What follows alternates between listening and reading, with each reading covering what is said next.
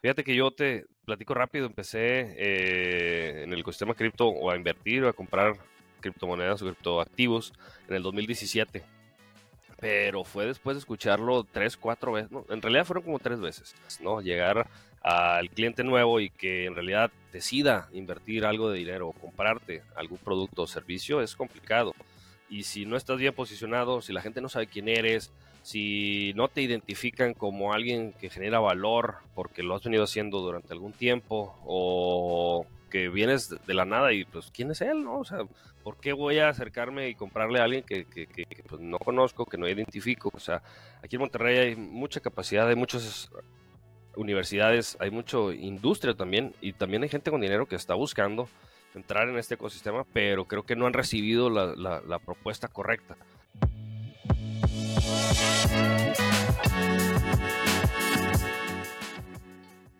Bienvenidos y bienvenidas a Oportunidades Descentralizadas, el podcast donde nos sumergiremos en el apasionante mundo de Web3 y las oportunidades de negocio que ofrecen.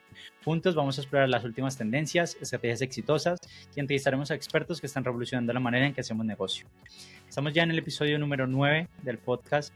La semana pasada ya sabéis que por problemas técnicos de la plataforma y mil historias eh, no hemos podido eh, grabar el episodio y subirlo, pero ya estamos de vuelta en el episodio número 8 os estuve comentando un poco acerca de mi experiencia, cuál es mi recorrido en este ecosistema, conclusiones personales a las que llego también.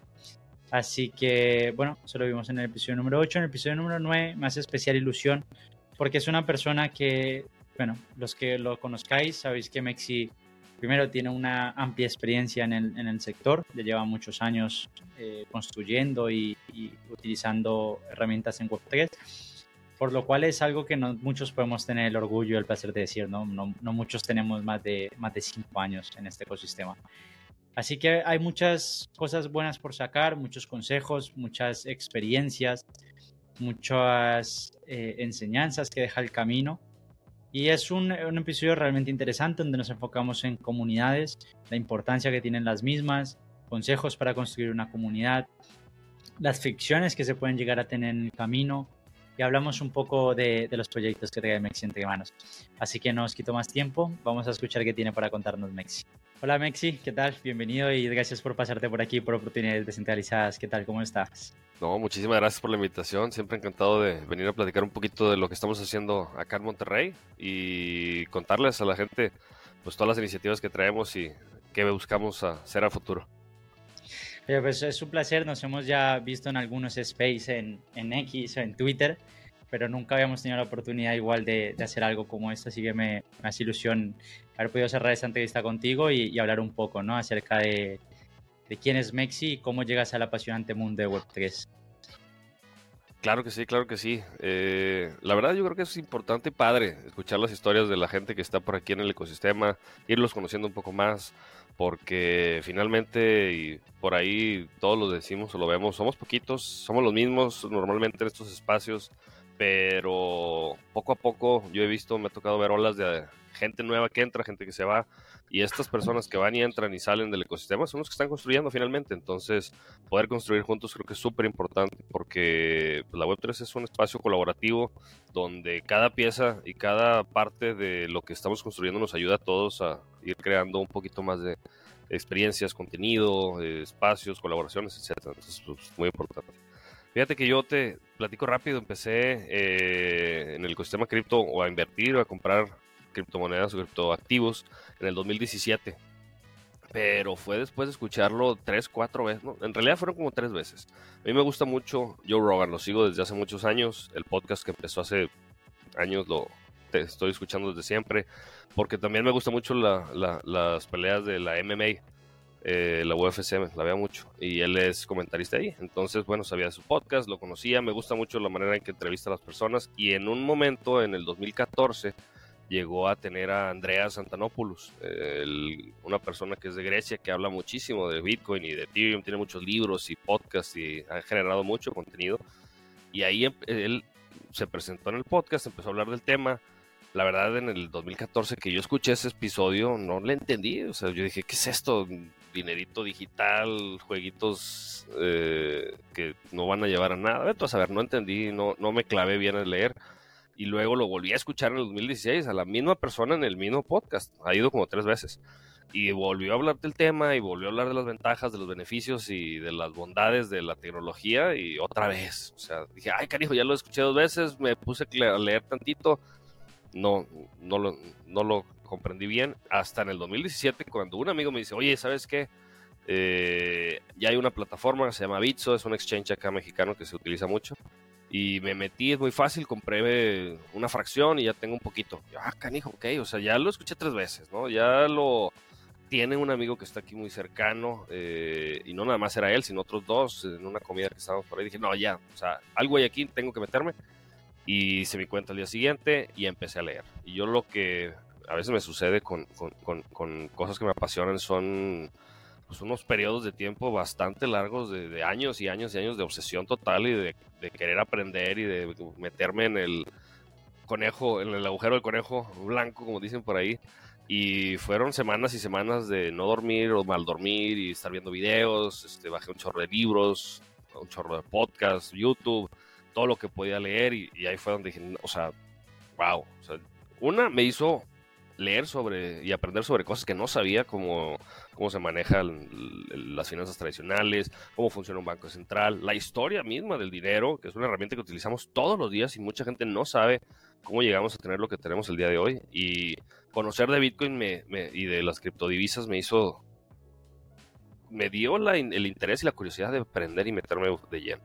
Y después de meses y meses, este, en serio, de clavar y leer y todos los, los, los, los, meses que tenía algo de sobrante comprar y jugar y experimentar, dije, no, o sea, esta es una revolución y es el nuevo Internet que todos podemos ir construyendo poco a poco y ahorita es temprano y podemos empezar a darle dirección a esta tecnología y eso de construir y crear cosas a mí me ha apasionado siempre, ¿no? Yo aquí en la casa, me, mis papás me decían, no, es que tú agarrabas y desarmabas los aparatos y los arreglabas, acaba estudiando ingeniero. Entonces, siempre fue de experimentar, de probar y de ver cómo funciona. Ya al ver, entra la curiosidad y entra la, las ganas de decir y de ver y darte cuenta que pues esto es algo que va a transformar el mundo totalmente y que podemos ayudar a que eso suceda un poquito más rápido. Entonces, desde el 2017 he estado eh, inmerso en el ecosistema cripto, eh, probando un poquito de todo. En el 2017 me metí al bull run de las, de las ICOs y las shitcoins. Me fue muy mal en la gran mayoría cuatro o cinco de ellas me medio salvaron eh, en ese entonces y, por ahí sobreviví, o sea, sobreviví, no perdí todo y poco a poco fue he ido experimentando un poco de DeFi y luego vino la ola de los NFTs y luego viene y vino y probé un poco de la ola de gaming y play to earn y poco a poco probando, conociendo diferentes blockchains, experimentando con sistemas y pues la verdad es, es algo que pues a lo que me he dedicado ya 100% los últimos dos años y lo que el ecosistema y el mercado en el que quiero construir y por eso estamos aquí en, en, Monterrey haciendo lo que hacemos y por eso mi tiempo también se lo dedico mucho a participar en espacios, hablar con gente, conectar con otras personas que están haciendo más o menos lo mismo y, ir viendo con quién podemos colaborar. Finalmente creo que, como decía, ¿no? en ese espacio colaborativo eh, todos nos podemos ir ayudando poco a poco para posicionar nuestras marcas, para posicionar nuestros productos y nuestros proyectos, porque finalmente lo que lo que queremos hacer acá en Monterrey pues, es crear proyectos que puedan transformar industrias, pero que también sean sustentables y que generen negocio. Oye, buenísimo, porque esto quiero hacer doble clic en lo que comentas del podcast de Andreas, porque es curioso, yo me leí su libro que, si, bueno, si no recuerdo mal en español es algo así como el Internet del Dinero. Buenísimo. Y, es justo una recopilación de todas sus charlas que ha hecho durante un periodo de años. Y lo primero que pensé mientras lo leía era, ¿qué hubiera pasado si yo hubiera conocido Bitcoin en esa época?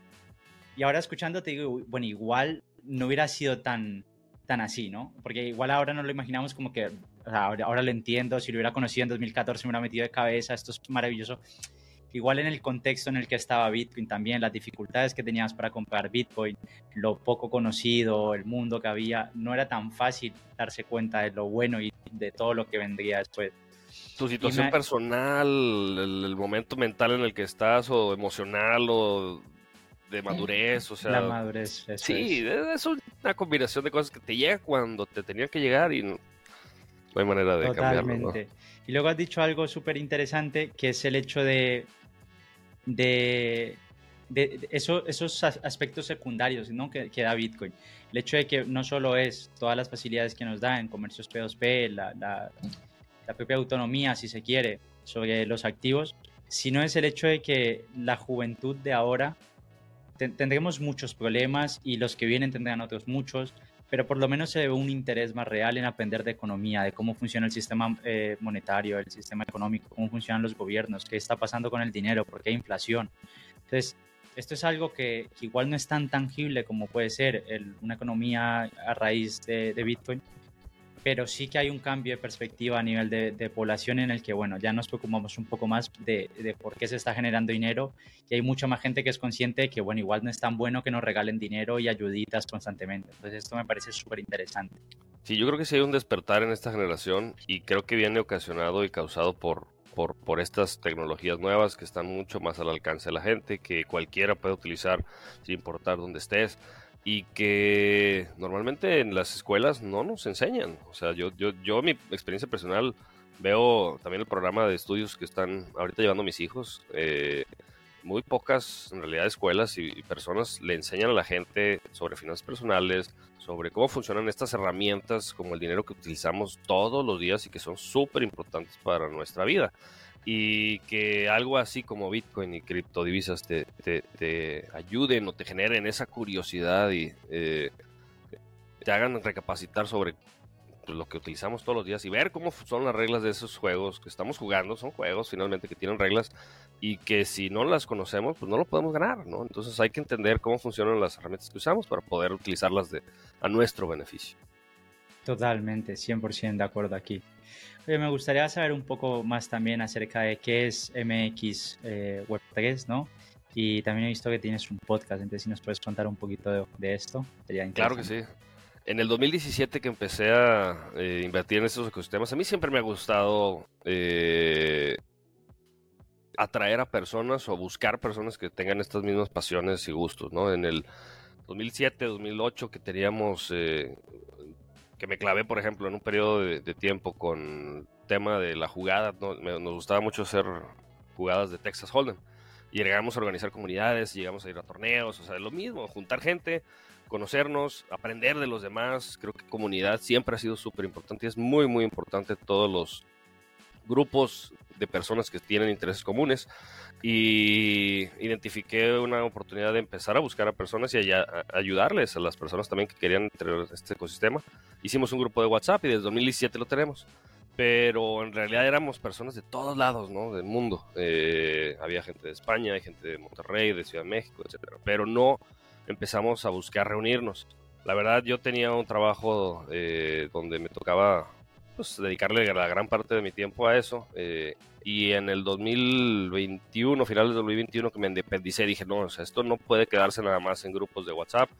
Tenemos que empezar a buscar personas aquí localmente para empezarnos a reunir. Yo siempre he creído que juntar a personas en un lugar físico con los mismos intereses, las mismas inquietudes y curiosidad es súper importante para poder hacer equipos de trabajo, para poder empezar a generar proyectos, para hacer actividades y también para conocer eh, con quién puede uno construir. Yo sí me di cuenta que muchas de las empresas y protocolos que han salido en este ecosistema pues han sido de, de, startups que son de grupos de trabajo de 3, 4, 5, 6 personas. A veces construir solo es complicado, entonces empecemos a identificar aquí en Monterrey a las personas que querían y que generaban contenido, que les gustaba sobre el ecosistema y hablaban de él, que también estaban expuestos en redes.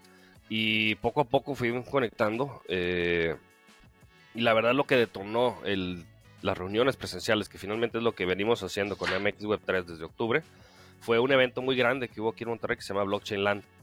Ellos están, eh, tenían ya varios años haciendo eventos en Guadalajara y se llama Talent Land. Allá tenían una, una tierra, le llaman, de eh, blockchain, otra tierra de fintech, otra tierra de emprendimiento y así. Y decidieron venir a Monterrey. Y en octubre del año pasado, que vinieron, vimos una ola de gente de todos lados. También identificamos a muchas personas aquí en Monterrey. Dijimos, no, ya no podemos esperar. Tenemos que aprovechar que estamos ya conectando, que ya conocemos a mucha gente, que empezamos a hacer un grupo de, de, de un listado, perdón, de todas las personas aquí locales y dijimos, no, pues empecemos. Y uno de los primeros reuniones que apoyamos a coordinar fue con Blockchain Academy de Marco Muñoz. Él da cursos y talleres y certifica a muchas personas. Hicimos un evento con él y, después dijimos, ya no podemos parar, ¿no? Entonces, después de ese evento grande, todos los jueves nos hemos reunido.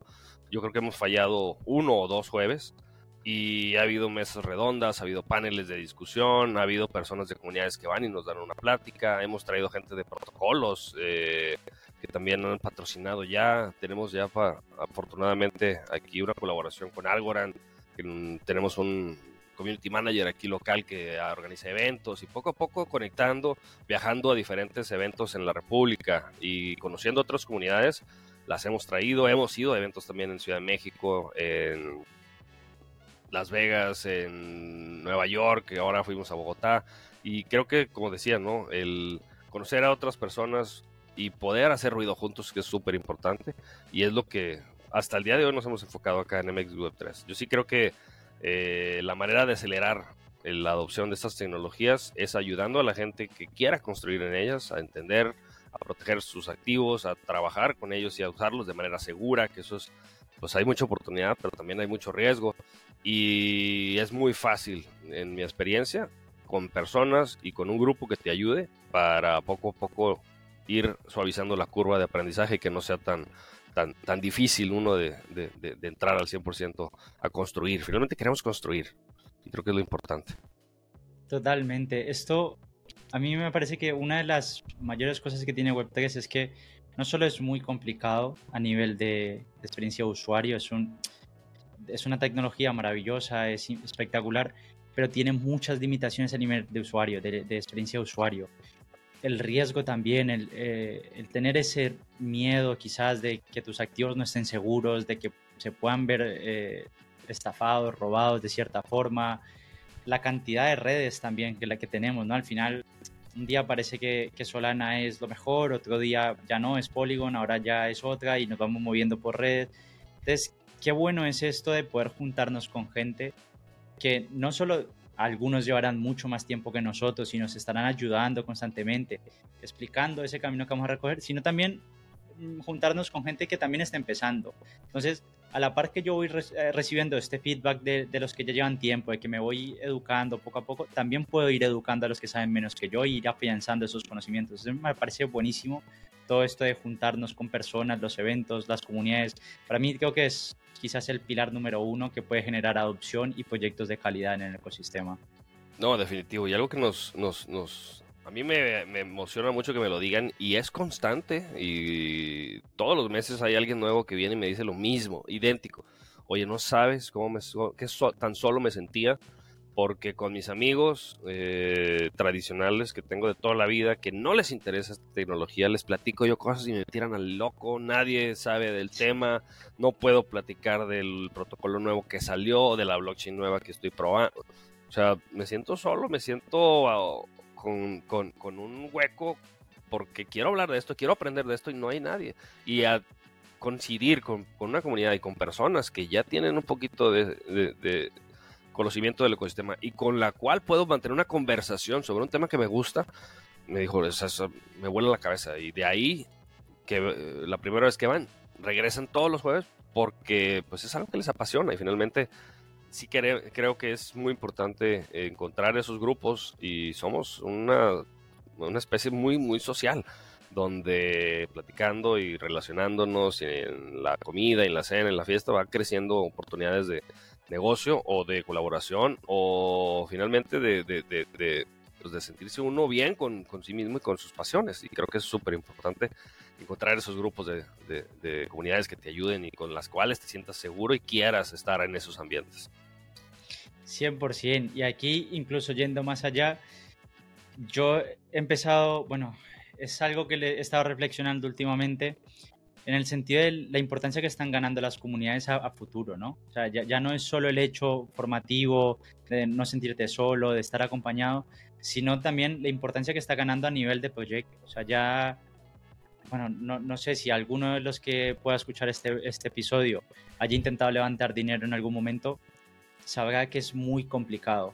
Es mucho papeleo, es en muchos casos ir a pararse enfrente a un inversor que no tiene mucho interés por, por, por oírte, que tampoco conoce nada del ecosistema, que tienes que educarle acerca de qué, de qué es Web3, más o menos educarle acerca de todo este ecosistema, luego explicarle tu proyecto, esperar a que esté listo y que quiera invertir y entonces esperar a lo mejor seis meses a que esa inversión se, se haga realidad. Entonces, todo estos son procesos muy largos, muy tediosos y que también en parte puede llegar a desenfocar ¿no? el, punto de vista, el foco del emprendedor o el que esté construyendo. Luego, por otro lado, el marketing. O sea, es, es, es difícil hacer marketing hoy por hoy porque cada día empieza a aumentar el costo de adquisición de nuevos clientes. ¿no? En cuanto más tu marketing está dependiendo de, de una publicidad pagada en Facebook, en, en, Google o en alguna de estas plataformas, no solo más dependiente nos hacemos, sino que más costoso y menos rentable pasa a ser nuestro proyecto. Y todo esto con, con, comunidades, sean tokenizadas o no, porque en muchos casos ni siquiera es una comunidad NFT, sino es una comunidad de personas que se, que se reúnen en físico. Está el boca a boca, está el, el crecimiento que propiamente la comunidad empuja ¿no? y, y colabora, aporta ideas. Empieza, hay gente que ni siquiera es parte del equipo, pero se mete al barro y ayuda en todo lo que pueda, difunde el, mensaje, llama a sus amigos, se lo comenta a todo el mundo. Son en muchos casos el primer inversor, el que primero aporta dinero para, para sacar adelante el proyecto. Entonces, para mí es un cambio de paradigma y de filosofía todo lo que trae Web3, ya no solo por ser dueño de nuestros activos, sino por, por tener nuestras comunidades y, y generar y, por, y fomentar más comunidades, ¿no? O sea que me parece buenísimo lo que estáis haciendo, tanto con, con MX Web3 como lo que estás haciendo tú al fin y al cabo, que también estás haciendo muy bonita comunidad ahí por, por Twitter. Muy, la verdad es que yendo también a la pregunta que decías del podcast y de los espacios y del contenido o de la interacción y el tiempo que le dedica uno o las personas a alguna red social, creo que nos, nos, hemos dado cuenta muchos y, creo que es algo real donde la atención de la gente es súper valiosa. O sea, estar en los ojos y en los oídos de la gente, hablando de temas que te gustan o de tus proyectos o de los proyectos de tus amigos, eh, es algo súper importante, ¿no? Como tú decías, ¿no? Llegar al cliente nuevo y que en realidad decida invertir algo de dinero o comprarte algún producto o servicio es complicado.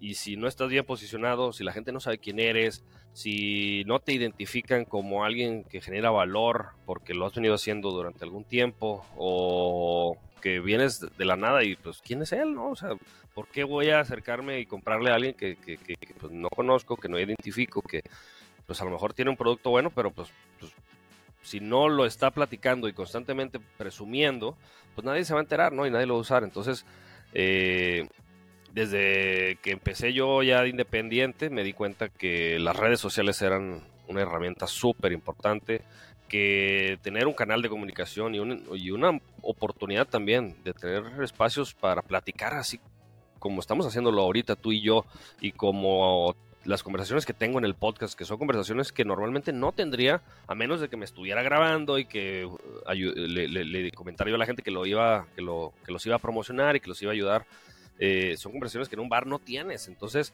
son espacios de comunicación bien diferentes que te ayudan a ti a conectar con la persona, a hacer relación con él, para a lo mejor en un futuro hacer algo, pero también que es difícil que se den en lo natural. Entonces, construir en público, hacer ruido de lo que uno está construyendo y haciendo es súper importante y nos hemos dado cuenta aquí en Monterrey que es gran parte del éxito de la comunidad, que somos muy activos en redes, que la gente identifica cuando nos reunimos, que ven las fotos y que se ve muy padre, que el ambiente se ve chingón, porque así es. Pero si uno no está publicando y hablando sobre el tema, pues la gente no se entera. Entonces, sí ha sido una manera que hemos atraído a diferentes personas que han querido colaborar, que se ha acercado, por ejemplo, ya eh, empresarios que quieren invertir en tecnología, políticos que quieren hacer proyectos con comunidades y que los estamos apoyando. Y es por el estar activo en redes, por estar hablando de lo que estamos haciendo, por estar publicando las fotos, por ser constantes en nuestros eventos y porque creo yo que hemos obtenido un poco de la atención que hay eh, de las personas que estamos activas y que también es súper importante que vean que sí se puede que repitan lo que estamos haciendo aquí. Yo he visto muchas comunidades que me dicen, oye, no manches, qué padre que están haciendo ustedes eso allá en Monterrey. Ya empecé yo el mío acá en Mazatlán, o ya empecé yo el mío acá en Sonora, o veto a saber. Y, oye, ¿cómo le hiciste cuando tuviste un problema de este tipo? Y todo ese ayuda creo que es súper importante para que la gente sienta en confianza y que sigan fomentando estas reuniones y comunidades, y, ya sean digitales o en línea. Eh, pero sí, definitivamente Web3 sin comunidades es, es, muy complicado.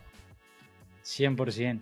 Y esto has tocado un punto que, que, me parece muy interesante porque últimamente, con todo esto de que Web3 también es un cambio de filosofía, se llega a demonizar demasiado el hecho de, de, las plataformas centralizadas, ¿no? En muchos casos bueno, la centralización parece que ya es cosa del demonio y que es intocable, cuando en muchos casos hay ciertas industrias que tienen mucho sentido, un rasgo de centralización, pero a nivel de redes sociales hay mucha gente que ya es, Twitter es una mierda, eh, Instagram es una mierda, todo resulta que ya no vale para nada porque es centralizado y tienen problemas que es reales, pero uno de los beneficios que tiene y de las ventajas que todos podemos hacer uso es el que comentabas antes, que es el del descubrimiento la capacidad que yo tengo para hacer un TikTok y que de repente me coja mil, dos mil o cinco mil o un millón de visualizaciones, que yo pueda poner un post en Twitter y me lo vean 20 mil personas. Todo este poder de descubrimiento es cosa que si le preguntamos a artistas del 2000, sacar su primer disco era súper complicado, ir a tocarle la puerta a todas las discográficas, ir a ver, buscar contactos, cosa que hoy tenemos la facilidad de, si yo soy artista, me hago mi canción, la subo a YouTube y a ver si pega. Un poco de marketing, un poco de comunidad y, y a ver si, si sale, ¿no? Entonces, no es de todo malo, pero no quiere decir que no hayan cosas que tengamos que resolver o que ver a futuro para ver qué soluciones podemos tener. Es el caso, por ejemplo, de lo que le pasó ahora con, con Caro, ¿no? Que visto que claro. Le han suspendido su cuenta y al final su comunidad, que no sé cuántos años llevará ah, fomentándola y forjándola, es como que la ha perdido. Y entonces ahí nos damos cuenta que el contenido no es nuestro y que la comunidad tampoco es nuestra. Entonces, soluciones que tengamos a día de hoy, Web 2, pues siempre nos queda igual el email marketing, ¿no? El recoger emails, el coger esta comunidad, eh, hacerla nuestra. Problemas asociados a esto, pues que a lo mejor es un email spam y, lo, lo, abandona, ¿no? Otras soluciones, pues aquí entran los NFTs. Muchas veces lo vemos como algo súper especulativo, pero ¿por qué no podemos tener una comunidad NFT que da acceso? Que si se cae Twitter, oye, yo me llevo mi comunidad a, a otra plataforma y estamos todos. O sea, todo el que tiene el NFT, estamos aquí todos. Entonces, que, que también parte que nuestra comunidad sea nuestra, pero no irnos al extremo de demonizar lo que tenemos ahora, porque al final nos da herramientas súper valiosas a nivel de crecimiento y de, y de descubrimiento, ¿no? Sí, en el caso de Caro es súper eh, especial porque definitivamente perdió sus seguidores, perdió lo que tenía, pero no perdió la comunidad, eso sí creo que es importante y te quería dar ese ejemplo. Ahí podemos decir que ha perdido la audiencia, ¿no? Diferenciar ahí de los seguidores y de la comunidad, que es la que la está empujando ahora para, Exacto, y empezó hace tres días con creo que 100 seguidores, ya casi llega a los mil. O sea, la, gente se unió y ve, el valor que ella ha generado. Y sí, son más de dos años fácilmente generando contenido, estando activa en redes, en espacios. Y la verdad, a mí me cae de toda madre. Yo la, desde que la conocí, me, me encanta lo que hace. Y mucha gente le está ayudando a que recupere poco a poco eso. Pero sí, definitivamente son herramientas que se pueden usar para muchas cosas, pero tiene sus limitantes y hemos visto cómo de la noche a la mañana te bloquean esa cuenta y pierdes años y años de trabajo y oh, empezar a ser complicado, pero bueno, la gente lo, lo, he visto que lo ha hecho y, si en determinado momento toca hacerlo uno, pues bueno, tocará y ya le daremos. Pero sí, ¿no? El, el, el este eh, lo que es Web3 puede llegar a solucionar estos problemas pero como tú decías, ¿no? La experiencia de usuario y en realidad la, el volumen de uso es muy poco todavía. Entonces hay, hay, que encontrar esas soluciones que nos puedan ayudar. 100%.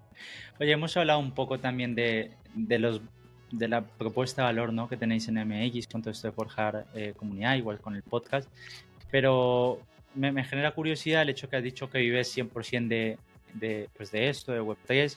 Entiendo que parte serán pues los eventos a los que acudes y todo ese tipo de cosas, pero ¿cómo, cómo o sea, alguien que quiera dedicarse a esto, ¿cómo lo, cómo lo puede hacer? O sea, ¿cuál es tu consejo? ¿Cómo es tu, tu día a día, no? Hoy, ¿cómo lo has conseguido? Buenísima pregunta. Eh, cada caso es particular, ¿no? Cada quien tiene su historia. En mi caso, yo te puedo platicar que eh, tuve la ventaja de poder tener un, un, trabajo 20 años. yo fui empleado 20 años, 11 años en una empresa que hacía vidrio, otros 11 años en otra empresa que hacíamos automatización de edificios inteligentes. me fue bien, relativamente bien, eh, y también eh, he tenido mucha suerte en el ecosistema cripto. O sea, tuve oportunidad de, en el ciclo pasado aprovechar varias oportunidades ahí de, de, inversión que no me fueron nada mal y identifiqué una oportunidad aquí en México y en Latinoamérica de empezar a posicionar a, marcas personales y proyectos eh, invirtiendo. Yo le tuve que invertir pues en realidad vengo invirtiendo un par de años ya en los viajes, en eh, dinero que tenía ahorrado para vivir, en conocer a otras personas, en, pues, hacer espacios, en generar contenido, porque finalmente, como decía, ¿no? la atención y la, gente se va a fijar en las personas que están constantemente generando contenido y que están constantemente generando valor y ahorita ya estamos migrando, o sea, ahorita, después de año y medio, dos años ya casi de, estar muy activo, de estar platicando, de estar viajando, ya estamos entrando a una etapa donde queremos que ya sea sustentable. yo tuve la oportunidad de tener un tiempo para poder dedicarle eh, energía a crecer una marca, a crecer una comunidad, para en determinado momento que ya estamos llegando, cuando quisiéramos monetizar, que fuera algo un poquito más sencillo. No digo que va a ser fácil, pero creo que sí, con todo lo que hemos hecho, eh, tenemos ya un avance para que esto pueda llegar a ser sustentable. Hay muchas personas que quieren invertir, que quieren apoyar proyectos, pero yo todavía veo verde el ecosistema. O sea, veo todavía a, las, a, los, a, la comunidad, por ejemplo, aquí en Monterrey, no la veo lista todavía como con un, una solución a un problema, con un producto que en realidad pueda entrar al mercado y con una buena presentación, con un buen pitch deck para ir a levantar el dinero. Entonces, el espacio físico que queremos construir y que estamos ahorita a punto de abrir, justamente es para eso, ¿no? Para tener un área de trabajo donde podamos ver todas las ideas que trae la comunidad, identificar dónde en realidad podemos llegar a solucionar un problema, dónde podemos llegar a tener un producto que pueda venderse en el mercado el día de hoy, enfocarnos en ese producto, hacer el equipo y el grupo que va a ir a levantar dinero y, ¿por qué no?, ir a buscar algún inversionista. O sea, aquí en Monterrey hay mucha capacidad, hay muchos universidades, hay mucha industria también y también hay gente con dinero que está buscando entrar en este ecosistema, pero creo que no han recibido la, propuesta correcta. Y ahorita es donde ya todo ese trabajo y toda esa inversión que, hemos hecho muchos de manera voluntaria y a veces pues, invirtiendo dinero y nuestro tiempo, pues a ver si reditúa. Yo creo que sí va a redituar, es lo que venimos trabajando. Eh, desde octubre acá en MX Web 3 y creo que es súper importante que, que, podamos hacerlo, ¿no? Pero finalmente, pues son personas con las que hemos estado colaborando que apenas conocemos desde hace un año. O sea, muchas de las colaboraciones y muchos de los grupos de trabajo que hemos visto son personas que apenas se acaban de conocer hace poquito. Y poco a poco hemos ido haciendo proyectos eh, pequeños, nos hemos ido dando, dado cuenta de las fortalezas, de las debilidades de la gente y ya, poco a poco ya se ven equipos de trabajo. Entonces, nos gustaría que fuera, a mí en lo personal me gustaría que hubiera sido más rápido, pero me, me, encanta que vamos despacio, que vamos tranquilos, que vamos eh, generando ese ambiente de colaborativo donde se están generando ya las, los grupos, que pronto esperemos podamos empezar a ofrecer ya producto eh, o servicio acá a la comunidad de Monterrey y de la comunidad Web3 en general. Esto que, que comentas de, de, que aún ves muy verde a la comunidad, aquí de este lado nos pasa igual. ¿eh? O sea, hemos visto que hay buenas ideas en algunos casos, hay muchas ganas en otros casos, pero en la mayoría falta mm, quizás un poquito más de madurez empresarial, o sea, un poquito más de saber cómo se maneja un proyecto financieramente, los de, de caja, las inversiones, lo que es ir a levantar dinero, cuando levantas qué parte de vas a dar equity a la empresa, si, si das equity eh, qué porcentaje vas a dar. Todo esto es, son temas que son muy importantes, que como lo dijiste muy bien, en la escuela no nos lo enseñan, entonces no muchos lo conocen. Hace falta un periodo quizás de, culturizar también al propio emprendedor, al que, conozca a nivel de marketing. Al principio tenemos que ser esas navajas suizas, ¿no? El que hagamos un poquito de todo. Un poquito de marketing para comunicar lo que se está trabajando, un poquito de, venta para cerrar colaboraciones o nuevos usuarios, clientes, un poquito de economista o financiero para levantar ese dinero, para administrar el, dinero que vaya generando la comunidad. Y esto lo vemos en proyectos que eh, de repente, yéndonos a las colecciones NFT, de repente hacen sold out y, y nunca cambiaron el dinero de, de cripto, ¿no? Ni siquiera Nunca pasan Solana Fiat y baja el Solana 90% y ya se les acabó la tesorería. O sea, hay muchos errores que hemos visto. Está bien, cabrón. Totalmente. Entonces aquí es donde quizás tiene mucho sentido lo que estáis haciendo, es muy valioso porque es pulir ese, esos madurar un poquito esa fruta que, está ahí, que tiene mucho potencial, pero que le faltan ciertos conocimientos para que luego no salga y se reviente contra una pared.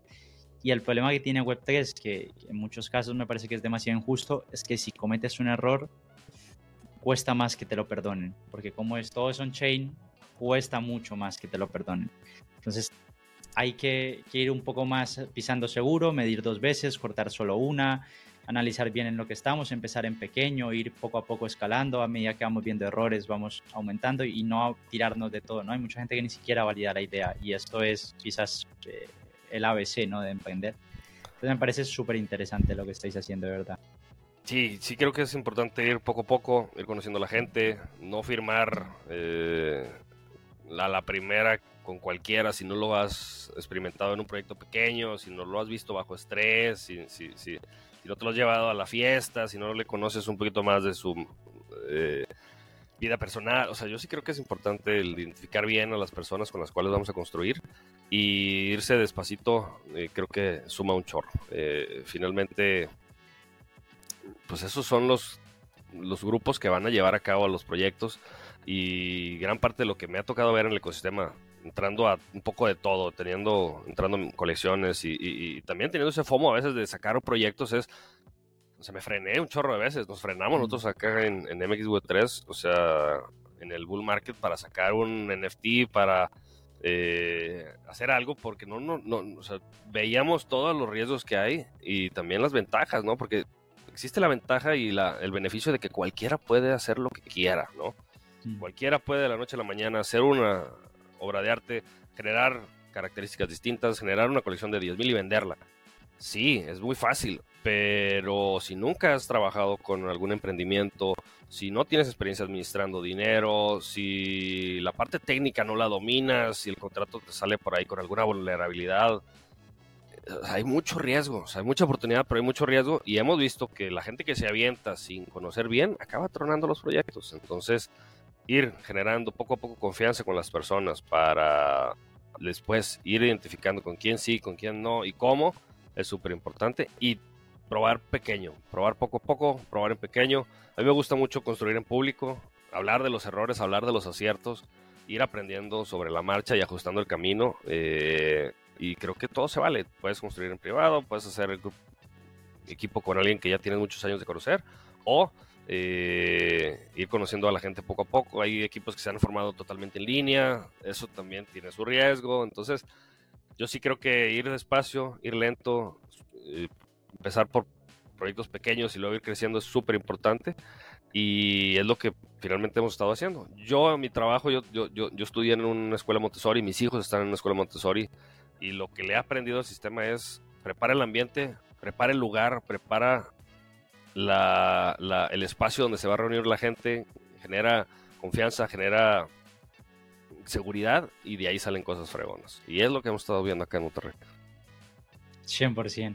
Oye, tengo la inquietud de, con esto de, de MX, ¿cuál es el, no hace falta hablar de cifras, ¿eh? si, si de pronto no te sientes cómodo, pero ¿cuál es el modelo de negocio que hay detrás? O sea, ¿cómo, cómo lo, lo haces sustentable? Alguien que quiera entrar, por ejemplo, a, la comunidad, quiere usar eh, los espacios, ¿cómo puede acceder? Por lo pronto, no hemos cobrado nada para nuestras reuniones.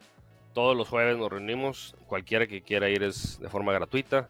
Hemos donado nuestro tiempo, el grupo de administración. Somos nueve personas las que nos reunimos todas las semanas, eh, una hora para ver pendientes, para ver planes a futuro, qué si el espacio físico que vamos a abrir, qué si quién va a dar la siguiente plática el siguiente jueves, quién lleva las bocinas, detallitos así operativos somos nueve personas eh, las que estamos haciendo este trabajo, pero ahora con el espacio físico vamos a tener que pagar una renta, vamos a tener que pagar luz, internet. Y ahorita tenemos un socio que es eh, un dueño, un, amigo mío que es dueño de hoteles acá en la zona norte de Monterrey. y él está invirtiendo en el ecosistema, él quiere también apoyar proyectos, eso ayuda muchísimo, o sea, conocer personas que te puedan apoyar de esa manera es muy importante. El espacio donde vamos a rentar es de una plaza comercial que él eh, tiene, nos está dando ahí una ventaja de no tener que pagar al menos los primeros seis meses el 100% de la renta. Entonces, híjole, hemos tenido mucha suerte. Eh, el modelo sustentable va a ser eh, a organizar eventos ahí. Hemos estado tocando puertas con exchanges, hemos tocado puerta con protocolos, hemos participado ya en grants donde estamos recibiendo ya dinero. Que sí, en Gitcoin vamos a participar en grants de comunidades como por ejemplo la de Celo.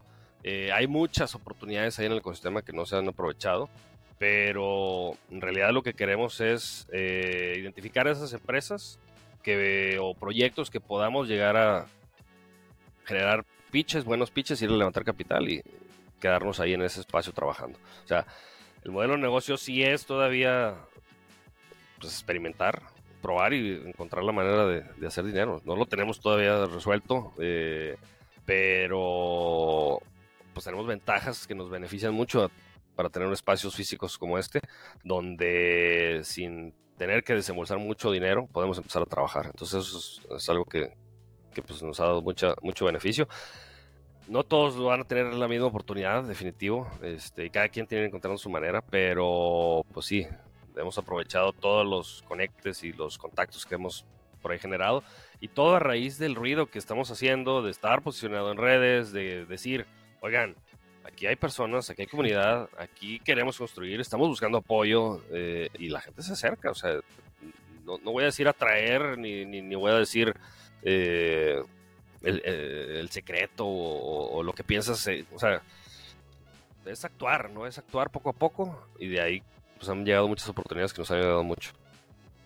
100% esto, yo no estoy tan de acuerdo con que sea que hayáis tenido suerte porque creo que es quitarle mérito, ¿no? Al final son, son años de trabajar, son años de, de, poner dinero de tu bolsillo, años de caerte, levantarte, construir, volver a repetir, iterar constantemente.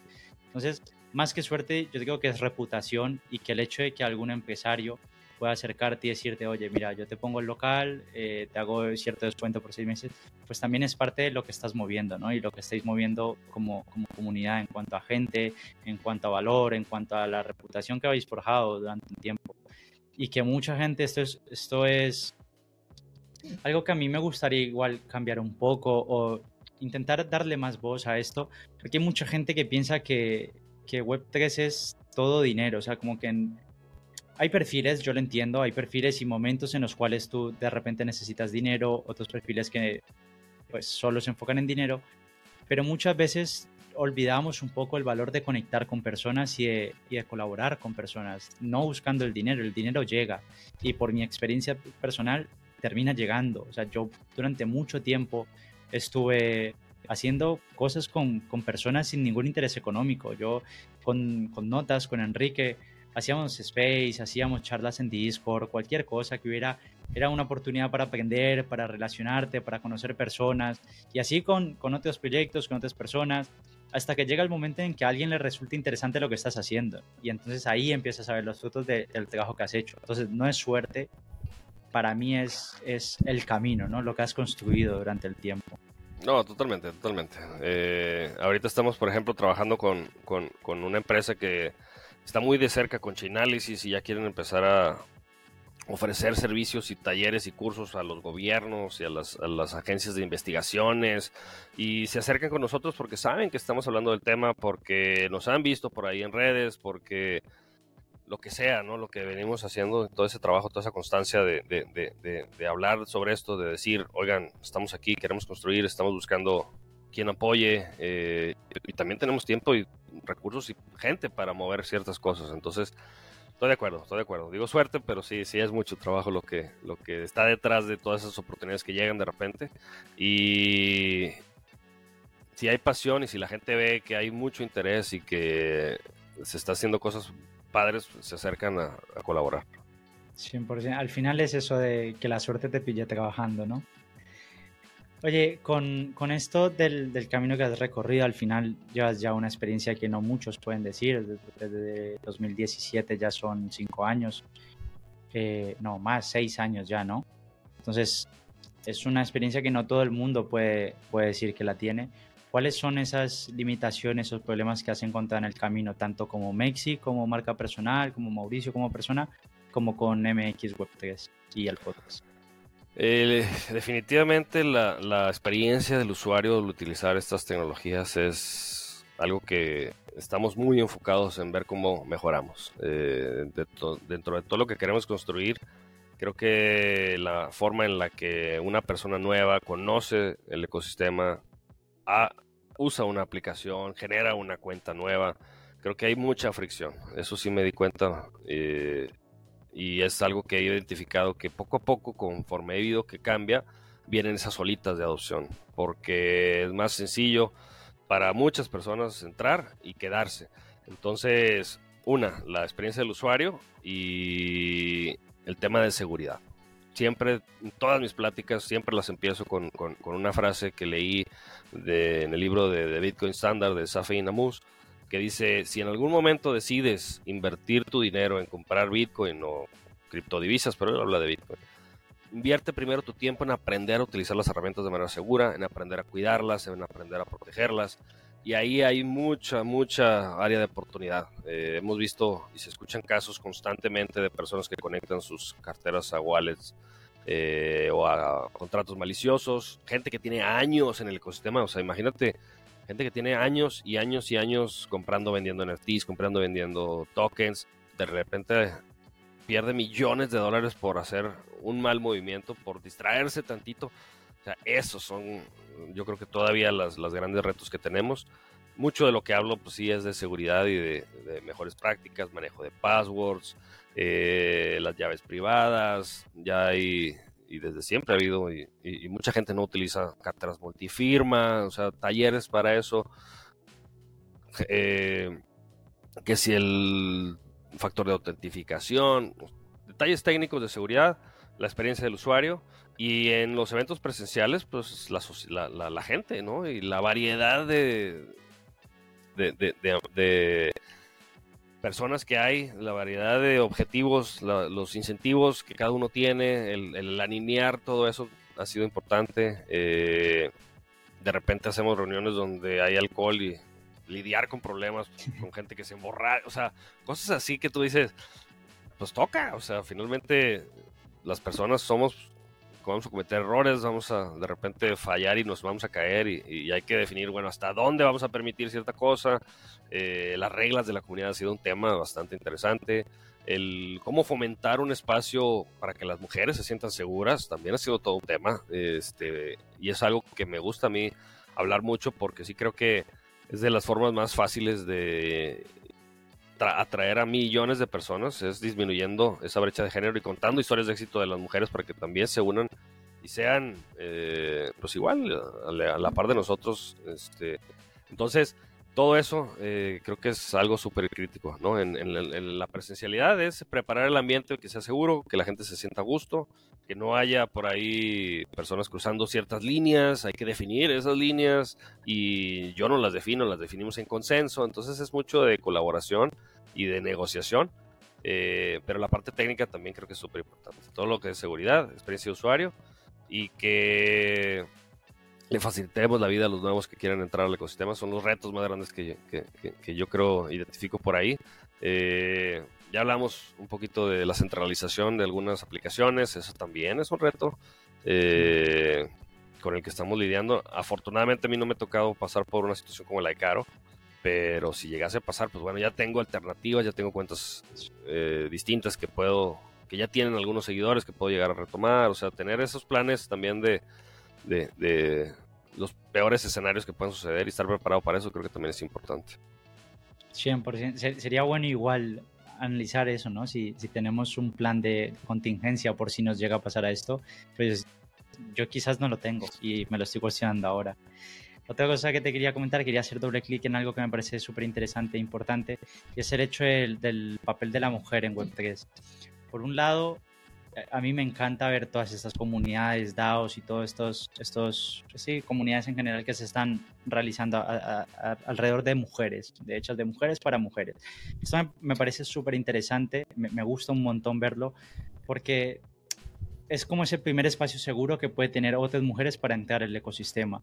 Entonces es mucho más fácil para la mujer, por desgracia, entrar a una comunidad de mujeres, hablar con ellas, conocer un poco de cómo funciona todo y luego ya ir pues apareciendo en otras comunidades. Pero hay algo que no me gusta y es el hecho de que nos separemos de esa forma, en que haya que tener una comunidad específica para mujeres. ¿Por qué no podemos estar todos juntos? Pero luego recuerdo un, caso que hubo en, un evento en México, que de hecho lo escuché en uno de tus space, si no está, creo que eras tú con, con notas, están en el space o algo, en el que había cierto acoso, cierto había un, bueno, hubo muchas actitudes que, que, fueron bastante incómodas para muchas mujeres que acudieron al evento. Entonces, ¿qué, ¿cómo podemos hacer para que la mujer se sienta cómoda? Para que podamos estar en comunidades, hombres y mujeres juntos, porque muchas veces decimos no hay mujeres en el ecosistema, o sea, sí que hay, solo que están en su comunidad de mujeres. ¿Cómo podemos incluirlas aquí, hacerles ese espacio seguro y que podamos estar todos? ¿Cómo, podemos hacer tan siquiera algo por, por ayudar en ese espacio? Nos ha tocado muchos casos donde hemos tenido que intervenir y hemos platicado de estos temas y lo hemos debatido y, hemos invitado a mujeres a que nos ayuden también a, mejorar muchos aspectos porque ha sido algo constante eh, que hemos tenido que trabajar, ¿no? Y cómo lo hemos tratado de resolver, creo que se ha disminuido mucho el, el que alguien se siente incómodo, por ejemplo, en algún lugar, pero ha sido definiendo lineamientos, definiendo reglas, eh, tomando acción cuando alguien cruza una línea. Hemos tenido que sacar a gente del grupo, o sea, del grupo de WhatsApp y sabes que en nuestras reuniones lamentablemente ya no eres bienvenido.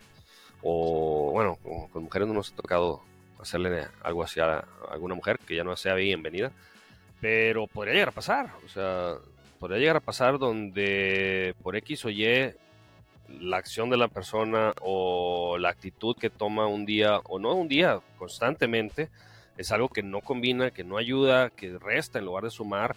Y sí ha sido un proceso difícil, porque sacar a alguien de un grupo, de una comunidad, es, es, doloroso para ellos y para el que lo hace, pero creo que hay que hacerlo. O sea, creo que, creo que cuando alguien demuestra una, dos, tres veces que no puede convivir, que a lo mejor el alcohol es algo que lo está afectando mucho, o sea, ¿sabes qué? Retírate, lo siento, pero ya no eres bienvenido aquí, las personas no se sienten a gusto. Y platicarlo, o sea, algo que nos ha tocado hacer es concientizar en nuestras reuniones, hablar del tema, eh, debatir sobre opciones que podemos utilizar, escuchar también a las personas afectadas y eh, tomarles en cuenta y, negociar con ellos soluciones y, luego tomar acción. O sea, suena a veces dictatorial o suena medio cuadrado, pero yo creo que sí es importante tener lineamientos de, comunicación, de, de, cómo queremos que se lleven los, los, eventos presenciales, cómo que queremos que se lleven los espacios en línea, porque también ha habido muchas peleas en, en, Spaces, por ejemplo. Mm. Y lo que sucede con esas personas también es algo interesante y, y, y, mucha gente, pues no sé, acaban bloqueando a la persona. Entonces, es, es, relación humana de una manera bien distinta que también muchos estamos explorando, porque los espacios tampoco tienen tanto tiempo.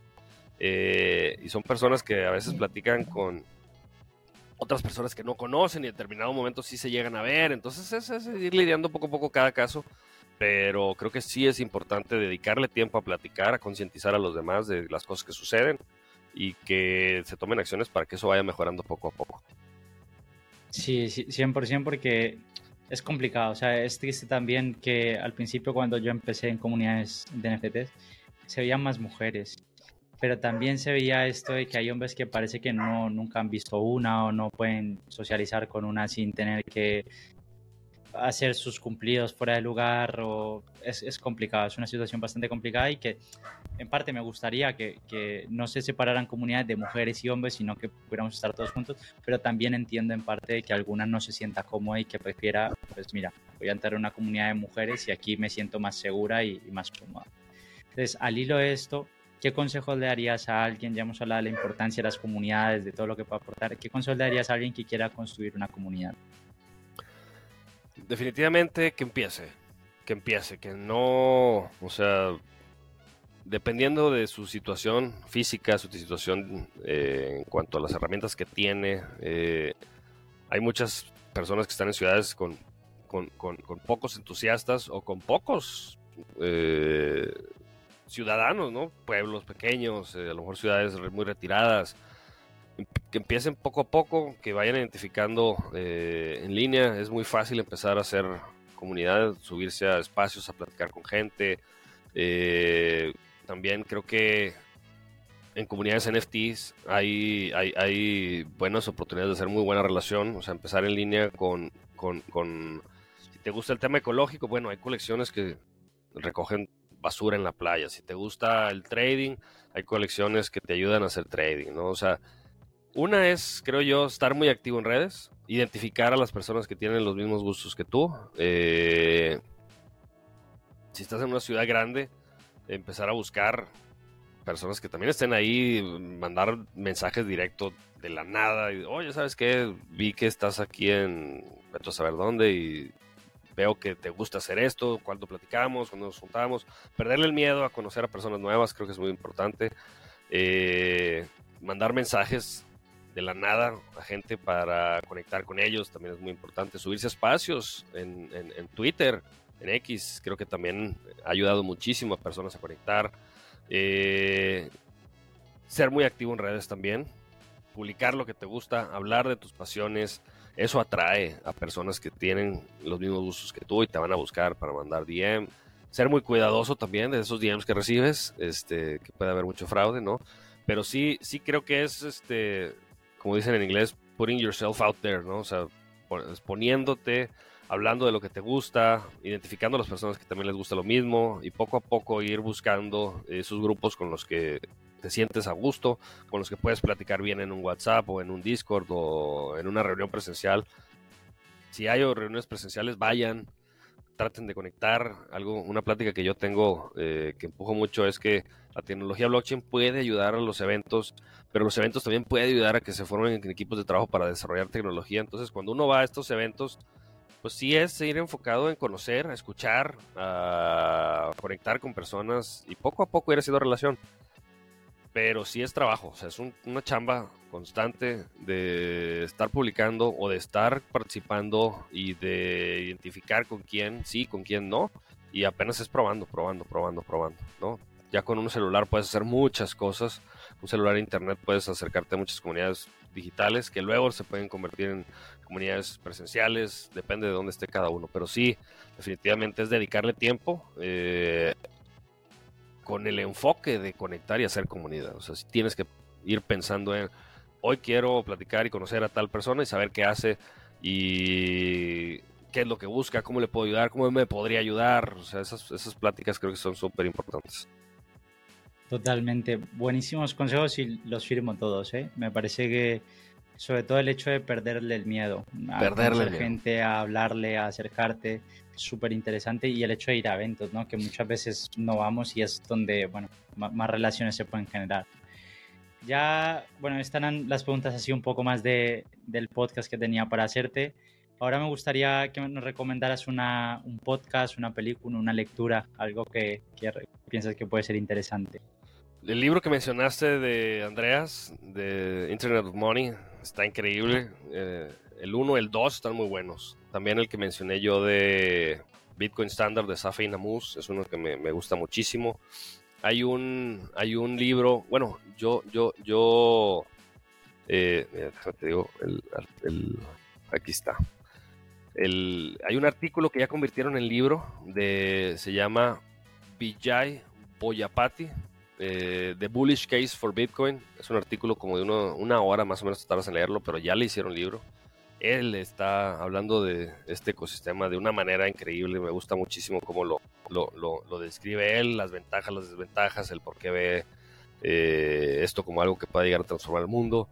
De podcast en español, me gusta mucho el de Cerebro Web 3, por ejemplo, que es este Mauricio Hostos y Corma y eh, Ah, se me fue el nombre de, la otra persona que está por ahí. Eh, ellos hacen un podcast bastante, bastante bueno. Por ahí estás lanzando una amiga que se llama La Chica Web 3, también un podcast nuevecito que acaba de lanzar su primer episodio, que la verdad me gustó mucho. Para las mujeres yo creo que estaría chido que, que le escucharan. Ananá tiene otro podcast también totalmente distinto, eh, hablando de temas de arte y de todo lo que le ha tocado vivir a ella. Su historia también está muy, muy interesante eh, para cualquier chava que quiera escuchar a alguien que, que, está haciendo muchas cosas en el ecosistema. Es, es, alguien que inspira mucho. Y videos de YouTube hay un chorro. Eh, todo lo de Andrea Sandanopoulos, todas sus pláticas me, me, las aventé y son buenísimas. La verdad es que ya hay mucho contenido en español, en inglés, eh, que podemos escuchar y, disfrutar. Y creo que sí conviene dedicarle un poco de tiempo a, echarle un, vistazo a todo eso. buenísimo porque algunos podcasts no, no, los conocía y sobre todo el artículo no lo había escuchado nunca y las otras lecturas sí que las he hecho, pero este me interesa mucho. Te voy a mandar el link porque sí, está muy por favor. Porque quiero dejarlo también en, en, la descripción del episodio, dejar pues tanto las lecturas como el artículo y, bueno, y los podcasts que has recomendado, que me parece súper interesante. O sea que muchísimas gracias por eso. Y ya por último, para terminar, si a qué invitado te parece que sería bueno tener por el podcast. Mm, buena pregunta. Eh, yo creo que tendría que pedirle a, o te recomendaría a una mujer. Una mujer, no sé cuántas mujeres te ha tocado entrevistar, pero sí, ahorita han estado Tengo una pendiente por ahí, pero no, no es del ecosistema tanto como el nuestro. Sí, hay, hay, artistas que te pueden recomendar como Miquita, como Ananá. Eh, hay una, tengo una amiga ahí que está haciendo una, una, un exchange, se está levantando un exchange y levantando dinero, que se llama Natalia Cueto, que también muy buena para poder entrevistar. Eh, podrías entrevistar también a lo mejor a la senadora Indira Kempis, este, que ella está platicando mucho de estos temas. ¿Quién más por ahí? Está Sandra Martínez, la que está organizando todo el tema de la ONU, que están ahorita las mujeres platicando de Web3 en la ONU. En Twitter. Por ahí he estado colaborando con ellas también para su colección de NFTs y eh, el metaverso que están haciendo. Eh, la verdad, las chavas ahorita he visto que están bien movidas, que están muy inspiradas, que también han encontrado que hay mucho apoyo ahorita para las mujeres, para atraer a más mujeres. Entonces, sí, yo creo que te recomendaría alguna de ellas. Oye, pues mi hijita y Anana, por, por estar tanto en X, la, las tengo más vistas, les conozco un poco más. Interesante la, la, historia de las dos, son chicas que están haciendo un trabajo fenomenal. Las demás no las conocía y voy a tomar nota de todas y seguramente tal en un futuro porque me, gustaría traerlas tanto a Miquita como a Naná como a las demás que son perfiles súper interesantes. Así que nada, estos eh, eran las preguntas que tenía para hacerte en el podcast. Una vez más agradecerte por, por sacar tiempo, por venir, porque, bueno, lo comenté en Twitter la semana pasada, que hemos tenido, ya lo intentamos la semana pasada, no se ha podido por, por problemas de la plataforma y mil historias, o sea que saques el tiempo dos veces, te lo agradezco, sé que tienes familia, sé que tienes tus cosas también por hacer y al final el tiempo es el único activo realmente escaso que tenemos, ¿no? O sea que muchísimas gracias por eso. No, me encanta platicar con, personas que están creando cosas. O sea, esto es algo súper chingón que le dediques tiempo. Tú también a entrevistar a las personas, a dar a conocer estas historias. Eh, como decía, ¿no? Estas pláticas a veces, si no las grabamos, si no las subimos a alguna plataforma, es difícil que las tengamos. Entonces también te abre a la posibilidad de conocer mucho más al que está por ahí detrás de la pantalla o al que estamos viendo aquí enfrente para un podcast o algún pedazo de contenido. Y creo que es súper importante tener estas, estas conversaciones eh, y que traigas a más personas que estén desarrollando el ecosistema y contando sus historias, creo que es súper chido. A mí me gusta hacerlo mucho con el podcast que tenemos de Proof of Value, me gusta hacerlo también en los espacios físicos que tenemos acá, donde la gente puede ir a platicar de sus proyectos. Este jueves, por ejemplo, va a ir Alejandro Mena, que trae ahí un proyecto de NFTs de Lobos Boreales, que está trabajando con una empresa que tiene eh, salones de conciertos y quieren empezar a vender membresías para sus boletos, etcétera. O sea, hay gente que está experimentando ya con la tecnología y poderles dar ese escenario para platicar y que reciban retroalimentación de, entusiastas que ya están a veces con mucho tiempo en el ecosistema o poco, creo que es súper importante para poder desarrollar esos productos que vamos a poder utilizar para cambiar el mundo. Entonces, eh, el generar estos espacios de discusión esos espacios físicos como los estamos haciendo, el local físico que vamos a abrir, también le estamos dedicando mucha energía y estamos bien emocionados de poder empezar a construir ahí. si hay alguien por ahí que escuche esta grabación y que quiera apoyar algo así o que me pueda conectar con algún protocolo, con algún exchange, con algún contacto, todo es bienvenido, todo suma, como digo por ahí. Y pues encantado de venir a platicar, la verdad, este, de estos temas y de lo que estamos haciendo por acá en Monterrey. Y gracias, muchas gracias por la invitación. a ti, y eso una vez más agradecerte. De verdad que es, es, un placer encontrar este tipo de perfiles en Web3 demostrar un poco también y, dar visibilidad de que no es humo, no es especulación, no son polémicas, no son malos rollos. Hay gente que está construyendo y que lo lleva haciendo durante muchos años, como, como es tu caso. Así que, un, placer, enhorabuena también por, por, todo lo que estáis haciendo, las mejores de las suertes. Y si quieres, me gustaría que utilizas este espacio para que digas pues, también tus redes sociales, donde te pueden encontrar, el podcast, donde sueles, los episodios, sueles subir los episodios, qué días, y el que quiera animarse a ser parte de MX Web 3, cómo lo puede hacer, ¿no? Claro que sí, muchas gracias. Yo soy Mauricio Cruz. En todas las redes estoy como Maximalist. Eh, X estoy como Maximalist. En, en Instagram, maximal.ist. Mi página es igual, maximalist.com o maximal.ist. Tenemos el podcast que se llama Proof of Value. Estamos en YouTube y estamos en Spotify. Los martes y jueves a las 12 de la tarde, hora de Ciudad de México, tengo un espacio en X platicando con personas diversas, a veces hablamos de economía, a veces ayer hablamos, por ejemplo, de un bootcamp de una empresa de DeFi hizo un examen eh, on-chain, eh, ahí nos estaba platicando de cómo lo estaban desarrollando. A lo mejor mañana hablamos de Chainalysis y el evento que va a haber el 28 de septiembre en la Ciudad de México, donde ellos ya están entrando en, el mercado latino y que quieren empezar a vender servicios. Hay debate y hay polémica con, con ellos, pero bueno, finalmente yo creo que todas las empresas que están construyendo el ecosistema de alguna forma u otra están ayudando a que esto sea más fácil de adoptar que se conozca un poco más. Entonces, pues todas las iniciativas que traemos, pues es, es, parte de también lo que venimos haciendo. Si quieren, los jueves en Monterrey nos reunimos todos los jueves. Nuestras páginas son mxweb3.com. En X estamos también como mxweb3, todo pegado. En Instagram publicamos también mucho mxweb3, todo pegado.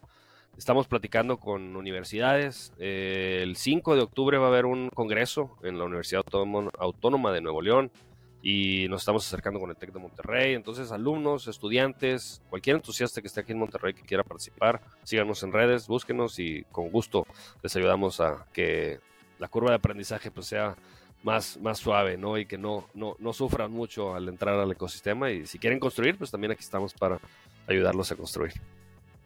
Buenísimo, pues de todas formas en, la descripción del, episodio vais a tener tanto las redes sociales como las recomendaciones que ha hecho de podcast, lecturas y, demás.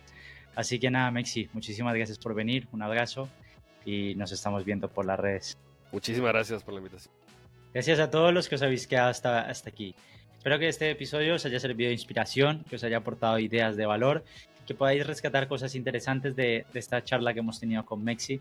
Realmente a mí me ha gustado mucho, ha sido muy interesante toda la experiencia que, que ha vivido en estos años en, en, Web3, lo que se está construyendo a nivel de comunidad, que ya sabéis que personalmente pienso que va a ser el, eh, cosas de las más importantes en el futuro, el tener una comunidad, formar una comunidad. Así que espero que os haya gustado. Nos vemos la semana que viene con otro episodio de Oportunidades Descentralizadas, ya episodio número 10, primer número redondo. No es mucho, pero es algo. Ya vamos consiguiendo acumular más episodios en el podcast. Así que nada, espero que os haya gustado. Si os ha gustado, darle like, suscribiros en, YouTube, compartir el, podcast si estáis en, en, Spotify, darle like o retweet si, si estáis en X y compartirlo, ¿no? Si, si, si os ha gustado, compartirlo con alguien que, le pueda resultar interesante este, este episodio. Y dejar en los comentarios también si tenéis algún invitado interesante que, que podamos traer para un episodio futuro. Así que nada, os dejo disfrutar del fin de semana. Nos vemos el sábado que viene, 8 UTC, 10 AM en España, con otro episodio de Oportunidades Descentralizadas. Chao, abrazo grande.